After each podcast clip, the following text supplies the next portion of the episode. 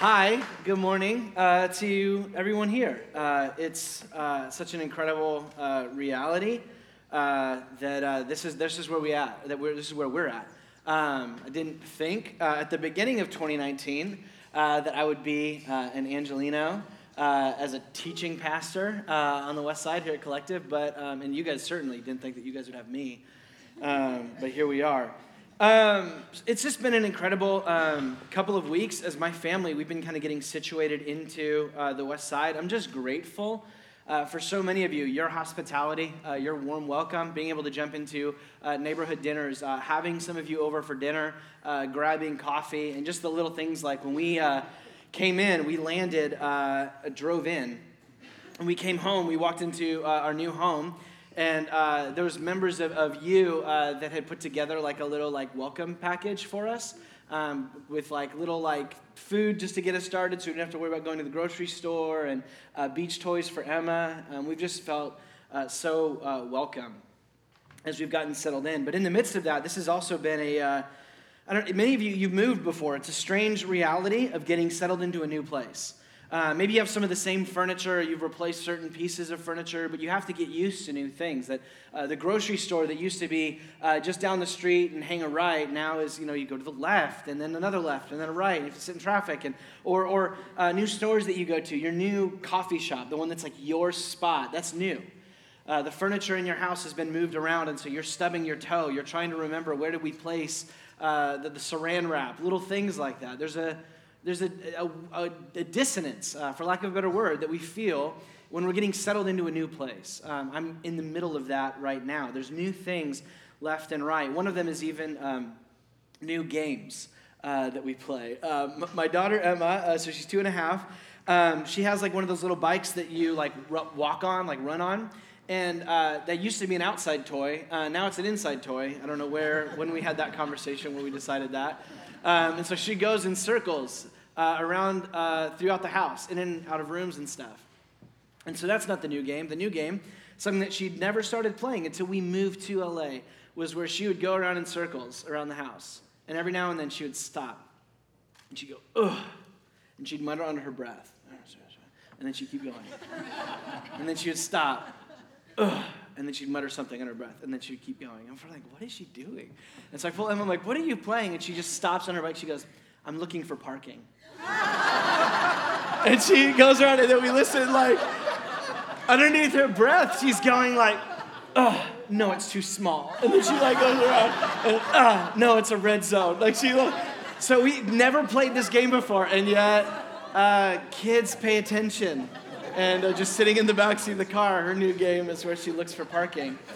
Um, man, yeah, it's been a weird thing uh, getting used to life uh, in LA that there's like with it this new um, identity that, that I'm now like part of who Ryan is as an Angeleno. That's part of who you are.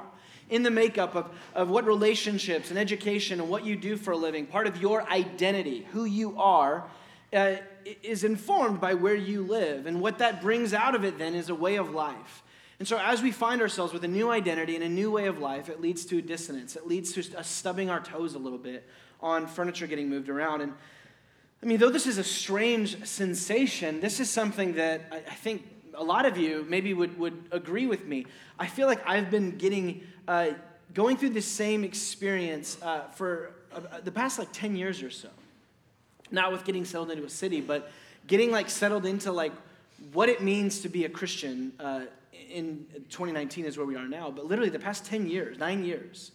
Growing up within the church, there was a vision uh, of what it means to be a Christian, or for some of you that maybe you weren't raised in the church, but you became a Christian at some point. The, the underlying theory or motive or how it is that Christians engage with the world and who we are in this world, uh, it, it, it seems like the furniture is not in the right place. It seems like the language I got for what it means to be a Christian doesn't really line up to what I'm going through and what this means.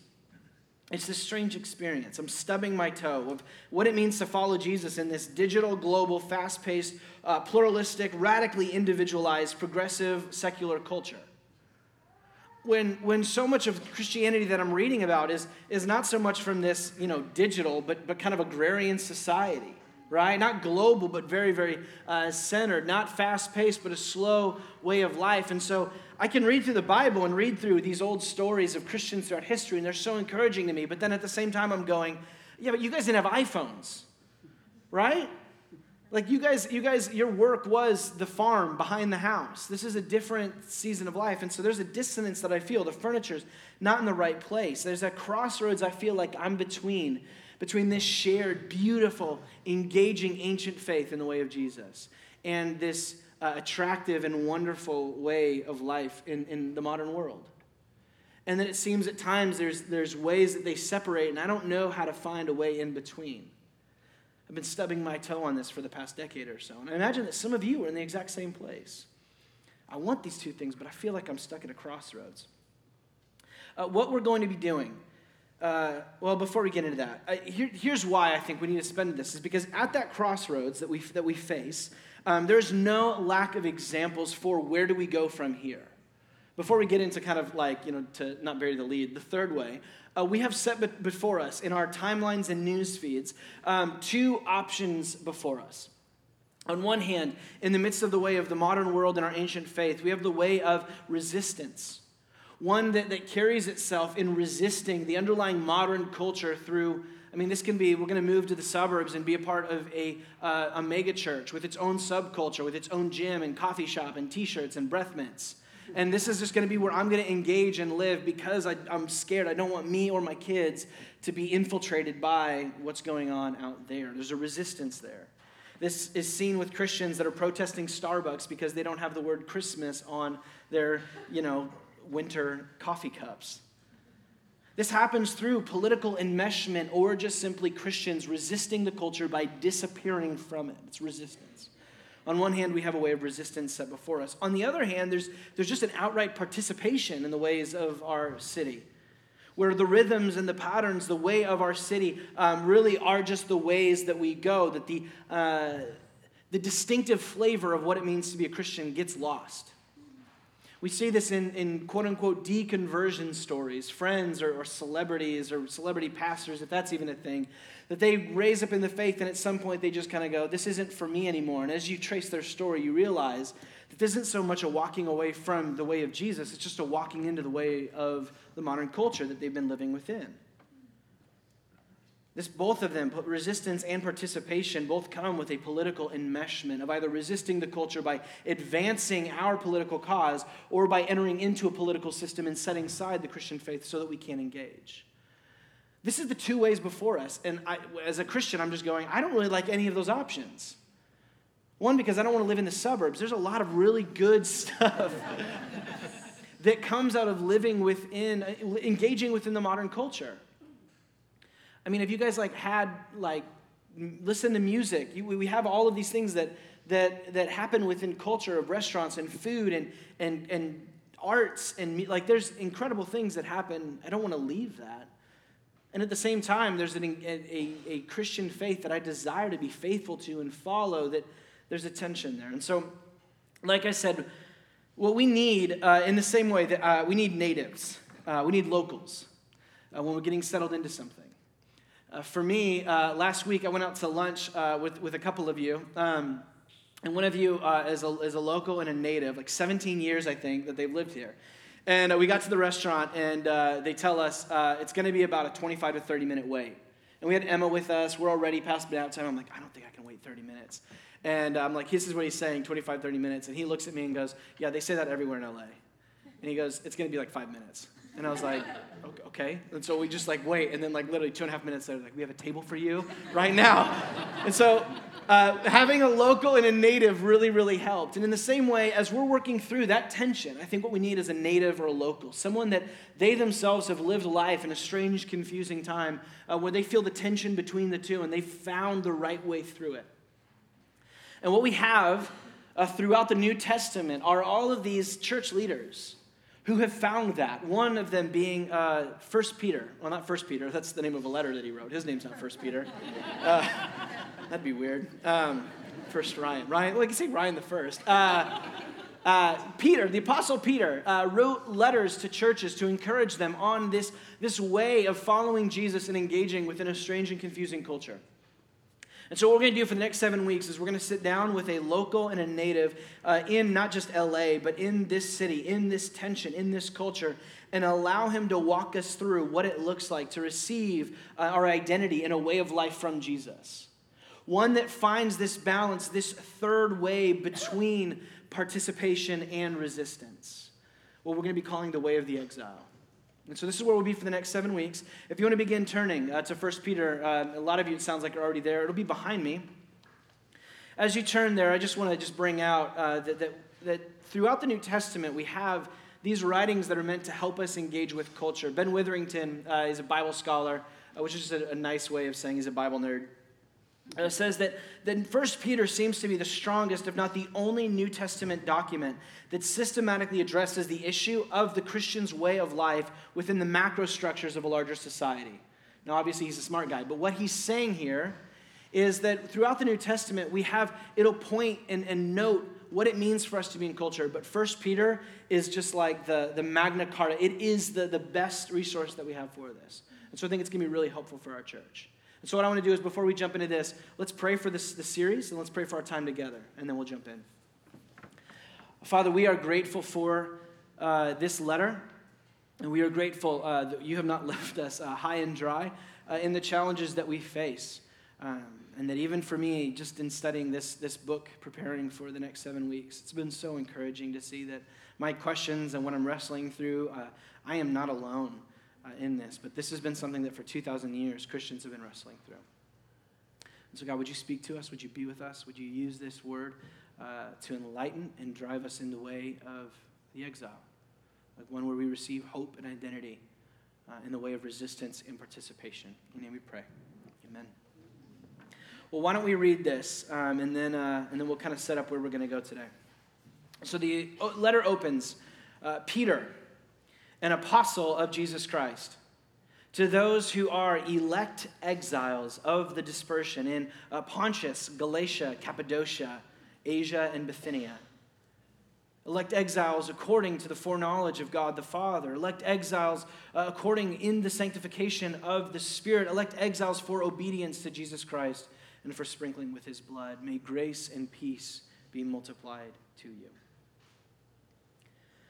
This letter opens, uh, much like an email, most of the letters in the New Testament do, by first introducing us to the author and then uh, to the audience, to the recipient. And what we have right here from the jump is that this letter is written by the Apostle Peter. The Apostle Peter, another way of understanding an apostle, is someone who was both a witness to and a messenger of the gospel of Jesus Christ. Gospel being the word for the good news, how uh, Jesus the Son was sent by God the Father to become the gracious and saving King who now rules forever at the right hand of the Father and does such by sending his Spirit to empower his people to fulfill and live in his kingdom that is both here and on its way. All of this fulfilling God's promises throughout the Bible. Peter is a gospel apostle, and he's writing this letter to gospel churches that are uh, dispersed throughout what is uh, modern day Turkey, these cities of Bithynia and Cappadocia, and he's writing to encourage them. As not Jewish uh, Christians, but uh, Gentile believers. You see, at the launch of Jesus' ministry, uh, this began as uh, large in part a, a movement within Judaism, as Jesus, as Israel, the Jewish Messiah, came to redeem not only his people, but the entire world. And so it launched from Jerusalem out into these cities like modern day Turkey, where you had people that were following the way of Jesus, this Jewish Messiah, that in fact were not Jewish themselves. And so he writes this letter to encourage them and help them find a sense of who they are in the midst of this. For them, they're asking questions okay, Jesus is king. We agree with this message, we agree with this gospel, but now what? For those of us living in a city like Bithynia, what do we do with, with this culture? How do we engage with this world? Do we take the pathway of resistance? Whether that's through military might or political uh, fights or through uprising, or do we just run? Or do we just participate and enmesh ourselves and find our allegiance within the city? Where do we go from here? That's great, Jesus is king. Now what? And so Peter's writing this letter to encourage them and help them find the way forward. And so, for those of you here today uh, that are Christians, engaging with this passage, members of our church, or you identify as a Christian and you're, you're here with us. First Peter, both today and over the next seven weeks, is going to encourage you to poke and prod around your assumptions about what it means to be Jesus, or to be a follower of Jesus. To poke and prod around not only those assumptions, but even some of the apathy that you have where you've just received the direction of resistance or participation within the culture and to find a better way, one that is far more life giving, both for yourself and for the city that you find yourself in. Simultaneously, for those of you that, are, uh, that don't identify as, as, a Christian, for whatever reason, and you're, you're joining us today, uh, one of the things that we love about Collective is that this is a place that is safe for you to question uh, and ask questions and to look into the claims of Christianity. But as you're here today, my hope is that as we're talking through the way uh, of the Christian, that you might hear for yourself uh, from the book itself what it means for the church to be the church, for Christians to be Christians. Uh, to hear from the source itself, uh, as opposed to your newsfeed or your timeline about Christians and what it means to be them. And, and for you to consider, uh, and again, not the timeline, whatever out there, Christianity, but what the book itself talks about, the identity that we find within this story. And so, why don't we uh, just begin this series today? What we're going to be doing is um, simply looking at uh, these two uh, words uh, that Paul addresses, or Peter addresses the church as, as elect exiles. We're going to look at these two words, elect exiles, and open those up because in these, the whole big idea of where this letter is going is in these two words. And so, we're going to dial in on this. Elect exiles. And so, why don't we just begin by looking at this, this phrase, exiles, and then we'll come back uh, to the phrase of elect. This word exile is a way of referring to someone whose home is not their home. Someone who's an, an alien, an immigrant, a refugee, a sojourner, a stranger, a foreigner. All of these words encapsulate the experience of the exile. And so, why does Peter use this word? I mean, think about this for a minute. The Apostle Paul, he writes his letters and he does the same thing where he's addressing people. In Romans, he talks about to the saints of God, beloved. And he, you know, and then other letters, he's talking about to the church and to those saved and beloved. And, and Peter's like, to the exiles. He's saying, to, to the people that are on, on the fringe, to the ones that are uh, on the outside, to the rejects, is what he opens his letter with. It's not an encouraging word. Why does Peter start his letter this way? He is uh, desiring to shake up your preconceived notions about what it means to be a Christian with strong language.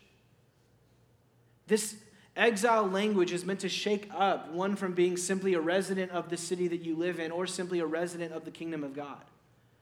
But this exile language invites you into a different way, one that is situated in the Israelite experience. See, what's so insane is that what Peter wants to do is he helps us understand our present experience by pointing back to the experience of the Israelite people. He does this not only in using exile language, but even in calling these churches the dispersion in Pontus and da da da. These are largely Gentile churches. This dispersion language was language of talking about the Jewish exile. So either Peter has his lines crossed or he's intentionally seeking to wire something within us as the people of God. What this means is that he's saying if you're trying to figure out the way forward, you need to look backward. That in the story of God's people, there are, it's a plethora, it is a mind to, to go in and pull out of experiences and examples of what it means to be the people of God in the world today. Talking about Israel's exile. You see, for the people of God, they, they themselves, the Israelite people, had gone into uh, exile, gone into uh, living in a home that was not their home, no longer uh, in the, the place of Israel, in the city of Jerusalem, but now in the city of Babylon, living under its rule, in its way. That is where they work, that is where they live, that is where they raise their families.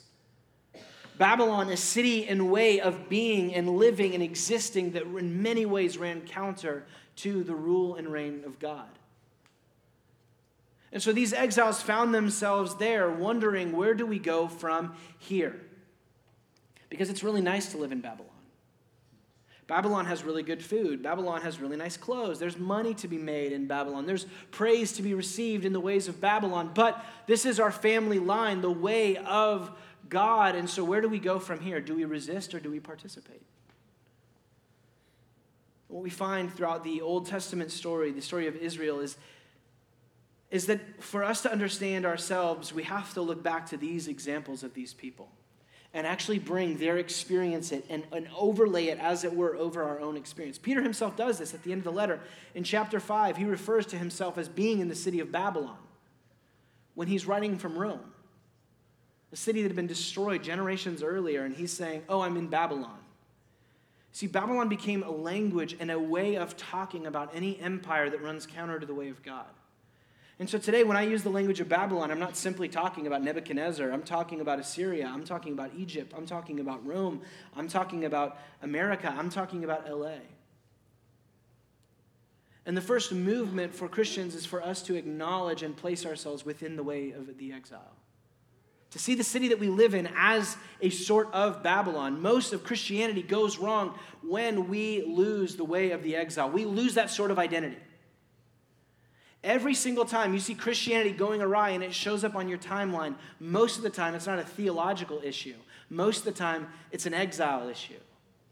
It's an issue of believing, one of resistance or one of absolute participation, as opposed to the way that we're called back to. And so, examining the way of the exile is not something that we have to do because we live in a progressive secular culture now, and you know we're in a post-Christian age, and so we got to go back to the way of the exile. The way of the Christian way is the way of the exile. And we're being invited to reconsider and come back to what that looks like. That's when Christians are most faithful. And so, what this way of the exile looks like is we live in Babylon.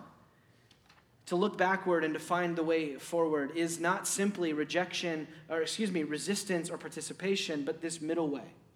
Um, and you'll see this on the slide. The, the way of the exile, to summarize where we're going for the next seven weeks and what he's laying out for us here is that the way of the exile is a life of creative resistance and redemptive participation. Creative resistance and redemptive participation. First, let's look at redemptive participation as we continue to study what it means to be exiles. Uh, Jeremiah 29, you'll see it on the slides behind me. Again, pulling back from the story of Israel and overlaying that within our story. This is what's in Peter's imagination as he's talking about you being elect exiles as he's thinking about these sorts of things. He says this in Jeremiah 29. You'll see on the slide behind me. Thus says the Lord of hosts, the God of Israel, to all of the exiles whom I have sent into exile from Jerusalem to Babylon. What does he say? Resist or participate. Build houses and live in them. Plant gardens and eat their produce. Take wives and have sons and daughters. Take wives for your sons and give your daughters in marriage that they may bear sons and daughters. Multiply there and do not decrease. But seek the welfare of the city where I have sent you and pray to the Lord on its behalf, for in its welfare you will find your welfare. The first way of the exile is one marked by a redemptive participation where we uh, build houses. Literally, we call this city home, we plant our roots here where we uh, plant gardens, whether, uh, like my wife, she takes this passage literally, and this is why we have to have a garden in the backyard next spring, or, or simply what it's referring to is work. Our home is in the city, our vocation, our work, our, we are contributing uh, to this city, whether uh, for, for marriage, this language of family uh, has in, incredible, profound changes that happen within the new covenant. That this is not just get married and have children, but for both those that are single and married, those that can have kids, and those that are moving through ways of adoption, that regardless, the call of multiply there and do not decrease takes on a completely different form within the new covenant as, as a movement of inviting people to come and know Jesus for themselves. This idea of being disciple makers. This idea of going to the gospel conversations class next week. You see, we see this displayed that, that Daniel and friends, you can read about that in, in, in the book of Daniel, where we get it, is what he found is these guys came into exile in Babylon and they took on a Babylon education. They wear Babylonian clothes, they took on Babylonian names, Babylonian work. You see, there was a participation within it. They're not running out into the suburbs of Babylon if those even existed. Similarly, in the book of Esther, we have Esther in exile to Assyria, you know, a parallel within Babylon, if there ever was one, who comes in and she actually marries the king of Assyria. How's that for participation? This is what Peter's going to be pulling out from us is that the Christian way is not one of retreat not one of resistance, not one of running and hiding from the big bad Babylon, but rather a redemptive participation where our vocations, our work, our families, our neighborhoods are avenues through which we can be present within the city. Later on in the letter in chapter 2, we'll get there in a few weeks, Peter actually writes Beloved, I urge you as sojourners and exiles, keep your conduct among others honorable so that they may see your good deeds and glorify God. The emphasis of redemptive participation is not just so that Babylon doesn't you know, come after us, but for the sake of people in Babylon getting to know the God of our kingdom. And so the way of the exile is one where we truly show up, one where we are participating in the city, in our culture, in our neighborhoods. We cannot afford to be absent. James Davidson Hunter, in his uh, book To Change the World, writes The main reason, man, the main reason why Christians today have not had influence on the world is not that they don't believe enough, or that they try hard enough, or that they don't care enough, or that they don't think Christianly enough, or that they don't have the right worldview. The main reason why Christians today have not had influence in the world is because they've been absent. They just haven't shown up. And so the first movement of the exile is one of redemptive participation, but at the same time, it's not enough to have just that, it's also one of creative resistance. There were times for the exiles when the line had to be drawn in the sand and say, that's something that we're not going to step over. Specifically, when Babylon demanded ultimate allegiance, Daniel and friends displayed this. Esther displayed this when she saw injustice and death and evil at work. And yet, it was not enough to simply resist, but one of creative resistance. See, resistance looks like military might. The way of creative resistance is the way of Martin Luther King Jr., who was able to oppose what's going on from a way of nonviolence. It's a creative way when we didn't think there was a third way. See, Daniel and friends, they shown this. When Babylon called for them to take on the food and the diet of Babylon, he, he said, Hey, let's have a fast. I'm going to take on a special fast. Instead of eating your food that would go against my way as, as an Israelite, my kosher diet, what I'm going to do is I'm going to stick to my, my dining plan. And not just that, to go resistance, but also, hey, and in a few, in in, in, in a couple weeks, check in on me. If I'm not healthier and better than the rest of the guys, then, then I'll go back. And of course, the way of creative resistance brought way for him to be better and for them to actually glorify his God because of it. Esther found the way when, when she was working to resist the genocide of her people. How did she fight back? Not simply through resistance. She didn't go and grab the sword, she threw a dinner party and invited the king. You see this creative resistance, this way of being present within the city, but yet when we see the city bringing out its evil, bringing out the ways that bring to, to addiction and to enslavement within people that lead to anxiety and depression, though it's not enough for us to simply go, that's wrong, but to show up and embody a new way. One that leads people's imaginations to see something they couldn't see before. And we find a way that allows us to do this new way in the midst of still participating, if possible. And I say if possible because at times, like Esther, there may become a point where we say, if I die, I die when it comes to stopping genocide. Where uh, Shadrach, Meshach, and Abednego, Daniel's friends, said, God's going to deliver us because we do not worship your gods. But even if he doesn't, that's okay because we're not, there's a line in the sand for us. And we'll take what happens as it comes. You see, the way of the exile, this way of creative resistance and redemptive participation, is the way that cities, that movements, that things change in ways that are, we look back on them and it's like God showed up and moved in some particular way. Civil rights with Martin Luther King Jr., churches in Hong Kong right now that are, protect, that are protecting uh, uh, minor, uh, minors in, in the protests.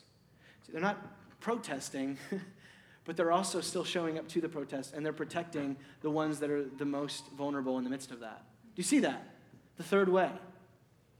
We look back at people like them, and it seems as though there's something special about them as they found the third way, either leading to an assassination or, or just a life lived within the rhythms of culture. Another great example of this is Mr. Rogers. We, people look back on him and it's like he's like the second coming of Jesus. There's something angelic and heavenly about Mr. Rogers that makes us long for a greater, better world. And why? It's because he had some rhythm and way of engaging with, he wasn't, he was present, engaging with the problems of our world in a way that, that was not like what anyone else was doing. Another example of the way of the exile, um, it's a lot like kimchi quesadillas. Um, stick with me. Um, I'm going to try, if I start talking about this long enough, we're all just going to leave and go to lunch. Um, how many of you guys have heard of Roy Choi?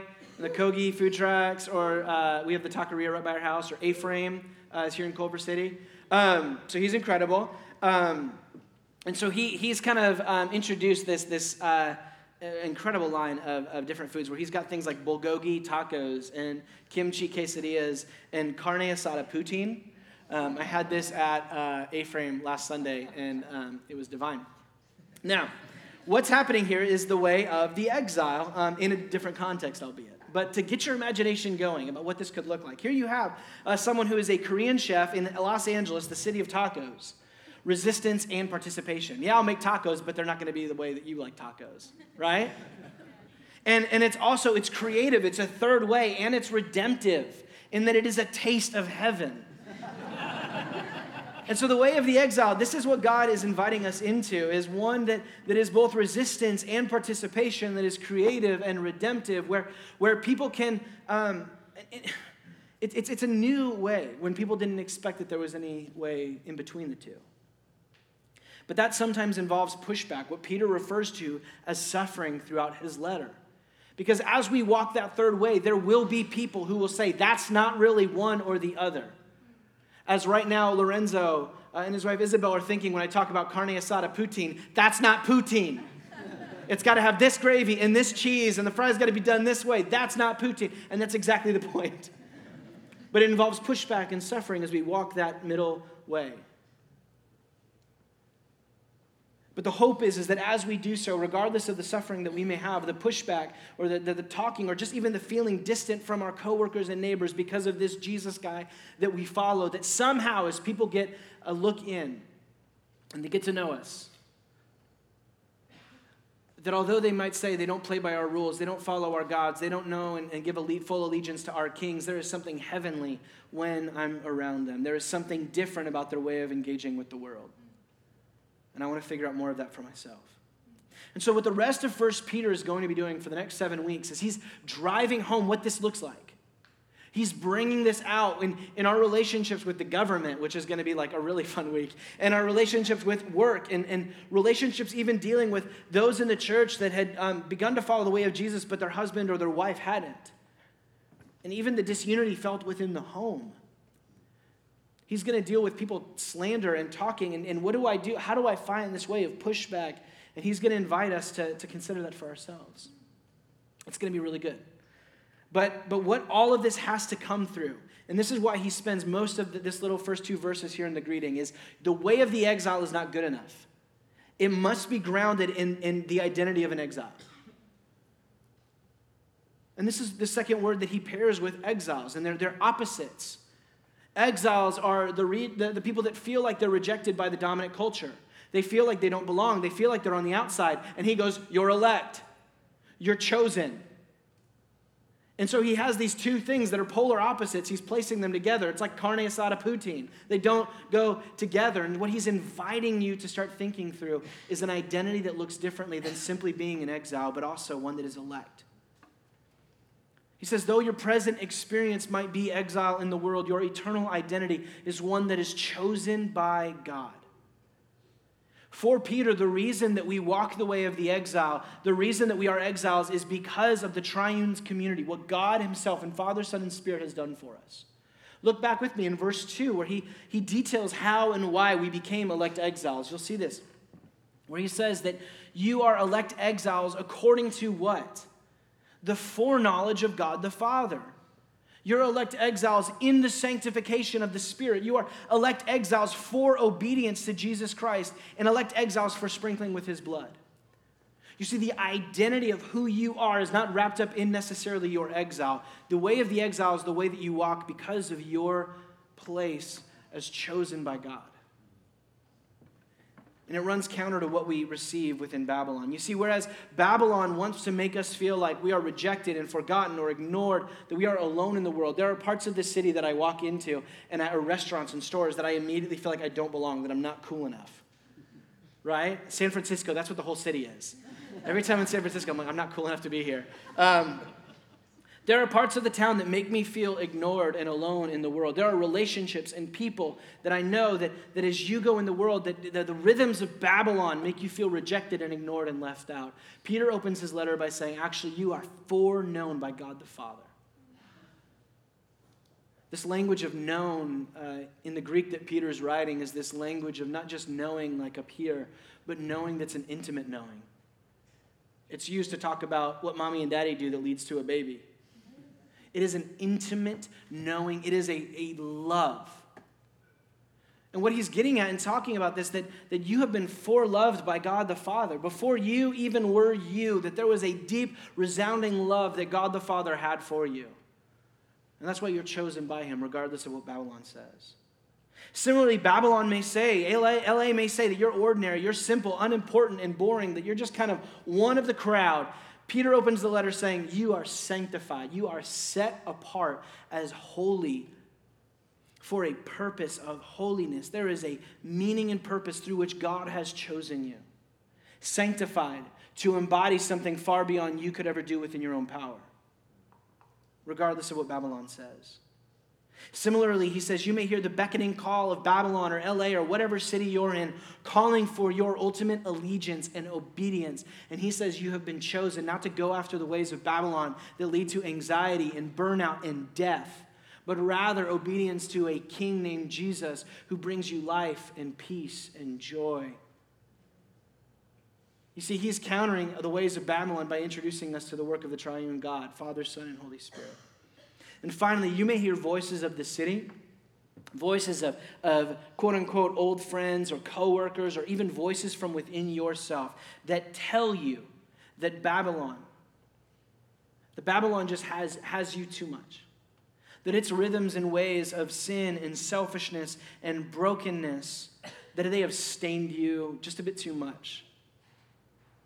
They've claimed you as a slave to this city, and so you are stuck here, Peter opens the letter that in fact, you have been sprinkled with the blood of Jesus. So, how do those even connect? And what is he talking about? Like, that is weird. That's, I'm like, I, I'm not like, oh, like clean freak, but I don't want to be sprinkled with blood. What in the world is he going on here?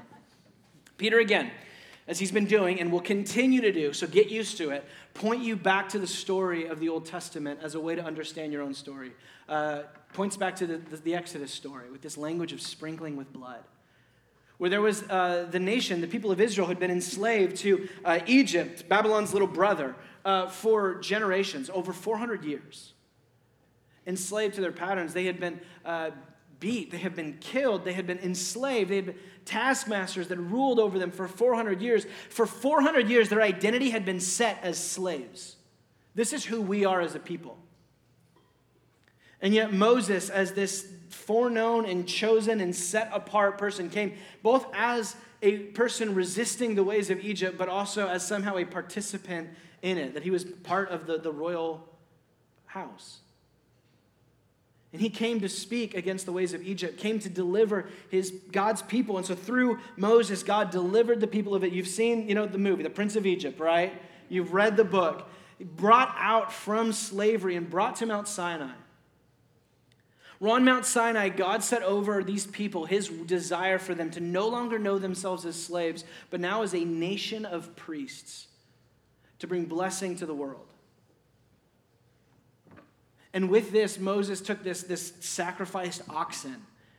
And knowing how deep the identity was of slavery in their minds, that they are Egypt's people, he took the blood of this, this oxen, right? And he sprinkles the blood on the people marking them as the, new, as the covenant people of God.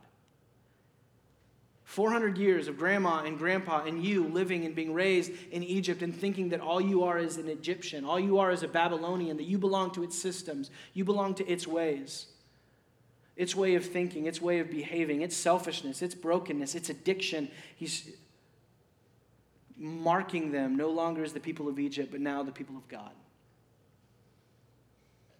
And what Peter picks up here in, in talking about this sprinkling of, of the blood of Christ is that somehow in, in the death of Jesus Christ, through his suffering and death on the cross, that came about through his creative resistance and his redemptive participation.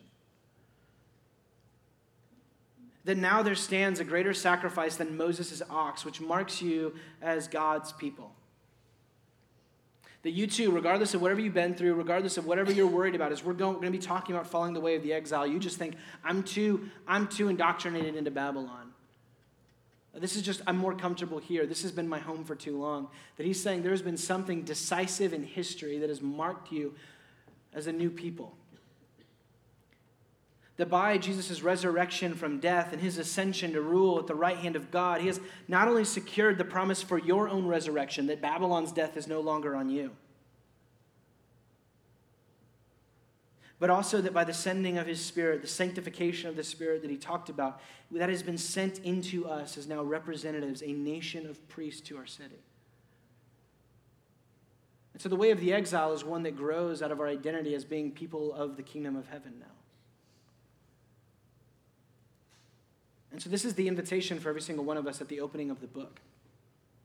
Before we get into next week, where he's going to talk about our living hope that comes from this resurrection of Jesus and what this means for us as the people of God, he starts with the introductory phase and ideas uh, this idea of being an elect exile, of walking the way of the exile. One that comes from a deep identity of what Jesus has done in walking the way of the exile himself, and simultaneously inviting each and every one of us to receive what he's done for us as the source for our own identity. For us to be like the Israelites, this new covenant people, that regardless of where we've come from and the enslavement that we've had over us, the addictions and the patterns that we've been stuck to, the rhythms of life that we think have been indicative of where we're always going to go, there's something new at hand. It has to start here. And as Peter ends verse 2 with, this is how grace and peace is multiplied among us. This reality being present within our lives. This is the grace that speaks larger than anything that we've gone through or been through, and this is a peace that will meet us and be with us and multiply within us as a community as we return to it. And so, why don't we shift into a time of uh, just reflection? Um, why don't we pray and then